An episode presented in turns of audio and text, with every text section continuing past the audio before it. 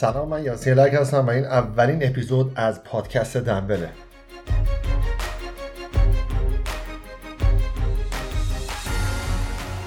تو این پادکست قرار هست در مورد سلامتی و تناسب اندام صحبت کنم. سعی می‌کنم خلاصه بعضی از فصلهای کتاب های ورزشی رو براتون بازگو کنم. آخر هر اپیزودم اون کتاب یا اون فصل خاص رو بهتون معرفی می‌کنم که اگه خوشتون اومد اون کتاب رو بخرین و خودتون کتاب رو بخونین. چون این پادکست ها جای کتاب خوندن رو طبیعتا نمی‌گیره. با من همراه باشید. بعد از سالها تجربه تو بحث مربیگری تو فیتنس سوالات زیادی به وجود میاد که مراجع کننده ها از من می‌پرسن که اینکه من سینه رو چند ست تمرین بدم با وزنهای چند کیلویی تمرین کنم هفته چند بار عضلات پا رو تمرین بدم و ده ها سوال این شکلی که از من پرسیده میشه که واقعا جواب خیلی دقیقی نمیشه بهش داد. و اگر بخوام راجع بهش صحبت کنیم باید ساعتها در موردش حرف بزنیم. اینکه چه عواملی برای رشد عضلات ما از همه مهمتره باعث شد که اپیزود اول دمبل رو به متغیرهای تمرینی اختصاص بدم. میری وارد باشگاه میشی کلی وسیله ورزشی رو می‌بینی دمبل می‌بینی هالتر می‌بینی تردمیل کتلبل و کلی دستگاه دیگه که با هر کدومشون میشه جاهای خاصی از بدن رو تمرین بدیم. اما خیلی مهمه که از کدومشون به بهترین شکل استفاده کنیم تا موثرتر یا به اصطلاح خودمون effective تر باشه. علاوه بر اینه که باید چجوری ازش استفاده کنیم مهمترم اینه که چقدر باید ازش استفاده کنیم. مثلا شما نمی‌تونید برید تردمیل رو 400 تردمیل بزنید و خیلی مهمه که مدت زمان مشخصی رو براش تعیین کنید. یا مثلا اینکه با دمبل برای حرکت خاص چند ست بزنم یا چند تکرار بزنم یا با هالتر اسمیت برای اینکه سرشونه هم رشد بهتری داشته باشه چند ست بزنم. همه این کارهایی که داریم با وزنه ها و دمبل ها و دستگاه انجام میدیم توی یه جلسه تمرینی بهش میگن حجم تمرین. بخوام راحتتر بگم کار انجام شده توی جلسه تمرینی میشه حجم تمرین. دکتر براد شونفلد رو احتمالا می‌شناسید. خیلی ازش اسم بردم. یه محقق خیلی برجسته است توی زمینه هایپرتروفی که میگه حجم تمرین میشه میزان ست در تکرار. یعنی چی؟ یعنی مثلا برای روزی مثل روز تمرین سینه اعدادی که تو برنامه هست و اگر با هم ضرب کنی در آخر جمعشون کنی با هم میشه حجم تمرین. مثلا مثال بخوام بزنم. پرس سینه دمبل 112 تا پرس بالا سینه هالتر 4 تا 10 تا. fly دستگاه 3 تا 12 تا. شنا سوئدی 3 تا 10 تا. مجموع همه اینا شد 142 تکرار. این کلا این عدد 142 شد حجم تمرین. الان اگه دقت کرده باشین حجم تمرین رو بر اساس ست در تکرار گفتم. یعنی ستا رو ضرب در تکرار کردم. اما در کل برای بحث عملیاتیش معمولا حجم تمرین رو بر اساس ست میان بیان می‌کنن. مثلا اگه بخوایم به یه شخص آماتور پیشنهاد بدیم میگیم عضلات سینه رو 8 تا 10 ست در هفته تمرین بده. چرا این کارو می‌کنن؟ چون که معمولا range تکرارهای استاندارد رو بین 6 تا 12 تا در نظر می‌گیرن. range تکرار 6 تا 12 تا در واقع هایپرتروفی سارکوپلاسمیک به ما میده و یه range تکراریه که رشد عضلانی در اونجا رشد بهینه تریه. حالا بعضی که فهمیدیم حجم تمرین چیه ما هر عضله رو باید چند سه در هفته تمرین بدیم. اولا حجم تمرین مناسب چه اتفاقی رو تو بدن ما ایجاد می‌کنه؟ چه اتفاقاتی میفته وقتی ما حجم تمرین مناسبی رو داشته باشیم؟ بریم ببینیم چه اتفاقی میفته وقتی حجم تمرین ما متناسبه تو بدن چه فعل و انفعالاتی رخ میده وقتی حجم تمرین حجم تمرین مناسب و خوبیه. با من همراه باشید.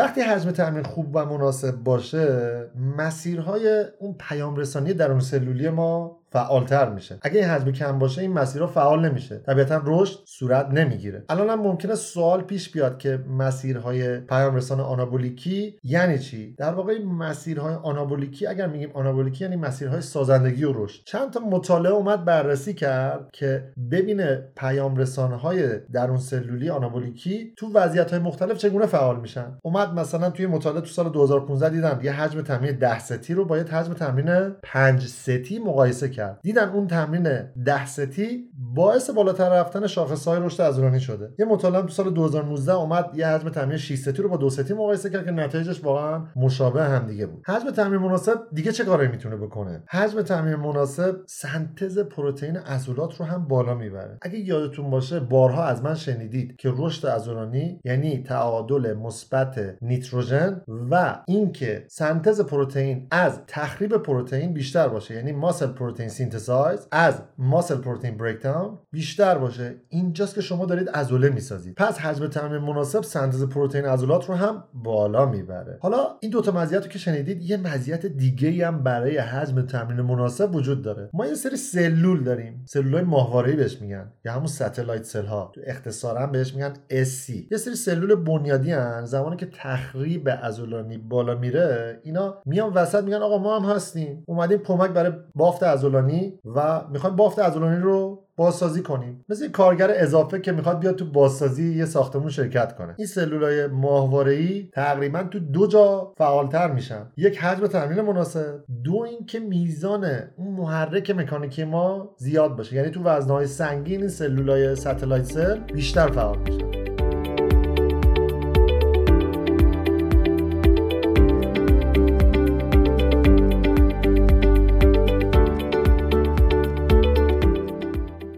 خب ما تا اونجا صحبت کردیم که حجم تمرین مناسب چه کاری که نمی‌کنه. سه تا مزیت رو الان با هم دیگه شنیدیم. سنتز پروتئین بالا می‌بره مسیرهای آنابولیکی رو فعالتر می‌کنه و اینکه کاری می‌کنه که سلولای ماهواره به داد عضله برسن. اما اینکه حجم تمرین مناسب چقدره بازم جای بحث داره. حجم تمرین مناسب ممکنه به ژنتیک شما هم بستگی داشته باشه. مثلا یه شخصی ممکنه با دوازده ست برای سینه به رشد مطلوبی برسه اما یه شخص دیگه این دوازده ست براش کم باشه و باید 16 ست در هفته تمرین بده خودش رو و عضلات سینش رو. از طرفی اگر خیلی حجم تمرین رو هم بالا ببریم و از اونور بوم بیفتیم پایین ممکنه دچار overtraining بشیم. overtraining در طولانی مدت سبب میشه شما تمرین زده بشین خواب خوبی نداشته باشید خوب تغذیه نکنید بدن رو و این اتفاقات بیفته که بعدا رشد معکوس و مخربی رو به دنبال داشته باشه. خلاصه اینکه خیلی باید مراقب باشیم که حجم مناسبی رو برای رشد عضلات در نظر بگیریم. نه از این ور بیفتیم نه از اون ور یه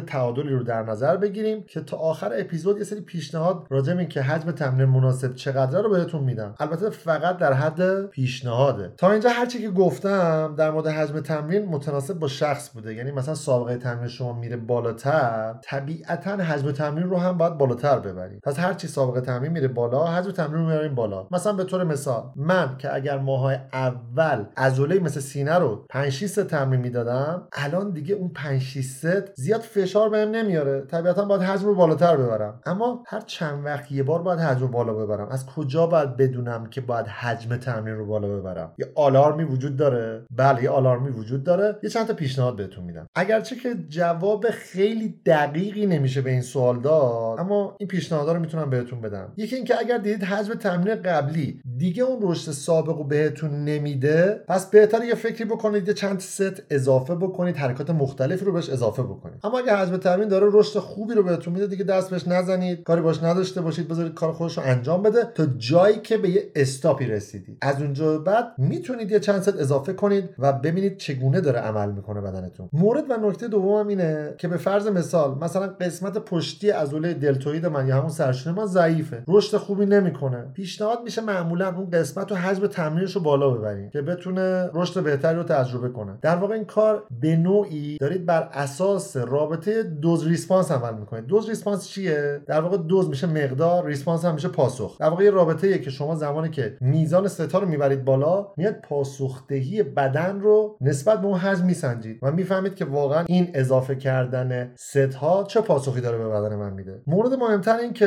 آیا این حجمایی که داریم پیشنهاد میدیم و توصیه می‌کنیم برای همه گروه های عضلانی مناسبه؟ مثلا برای سینه با پا حجم یکسان مناسبه؟ باید بگیم که این مسئله هنوز هم جای بحث داره. اگه گفتم که اگر توی شخصی دوازده ست سینه منجر به رشدش میشه ممکنه این دوازده ست برای یه فرد دیگه با همون سابقه تمرینی نتونه رشد ایدئال عضلانی رو به دست بیاره. پس ما باید به صورت تجربی اینجا عمل کنیم. یعنی اینجا علمی نیست. بعد حجم تمرین رو کم کم بریم جلو و به دست بیاریم.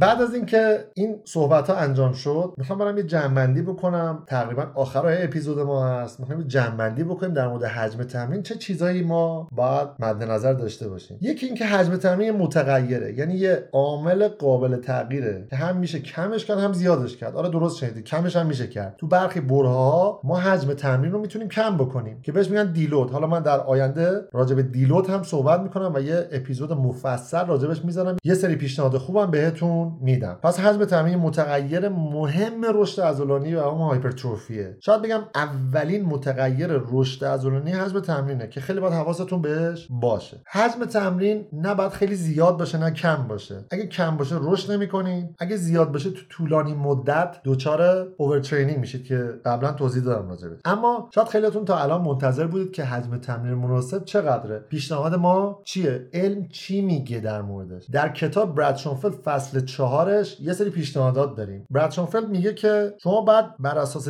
تجربه برسید که چه حجم تمرینی برای اون عضلاتتون مناسبه. اما توصیه عمومی کلا بر اینه که بین 10 تا 20 ست یا حتی در برخی جا نوشته تا 24 ست در هفته تاکید می‌کنم تو هفته برای حجم تمرین بر اساس تجربه و سابقه تمرینتون داشته باشین. یه نکته خیلی مهمم اینه که من مثلا 18 ست رو برای عضله مثل سرشونه انتخاب کردم. یه مثال دیگه بزنم. همش مثال سینه شد. مثلا 18 ست رو انتخاب کردم برای عضله سرشونم. لازم نیست همه اون 18 ست رو تو یک session تمرینی تو یک جلسه تمرینی انجام بدم. می‌تونم تو یک جلسه 9 ست انجام بدم توی یک جلسه فرض مثال باز 9 ست انجام بدم که مجموعش در هفته میشه 18 ست. این نکته هم حتما مد نظر داشته باشید.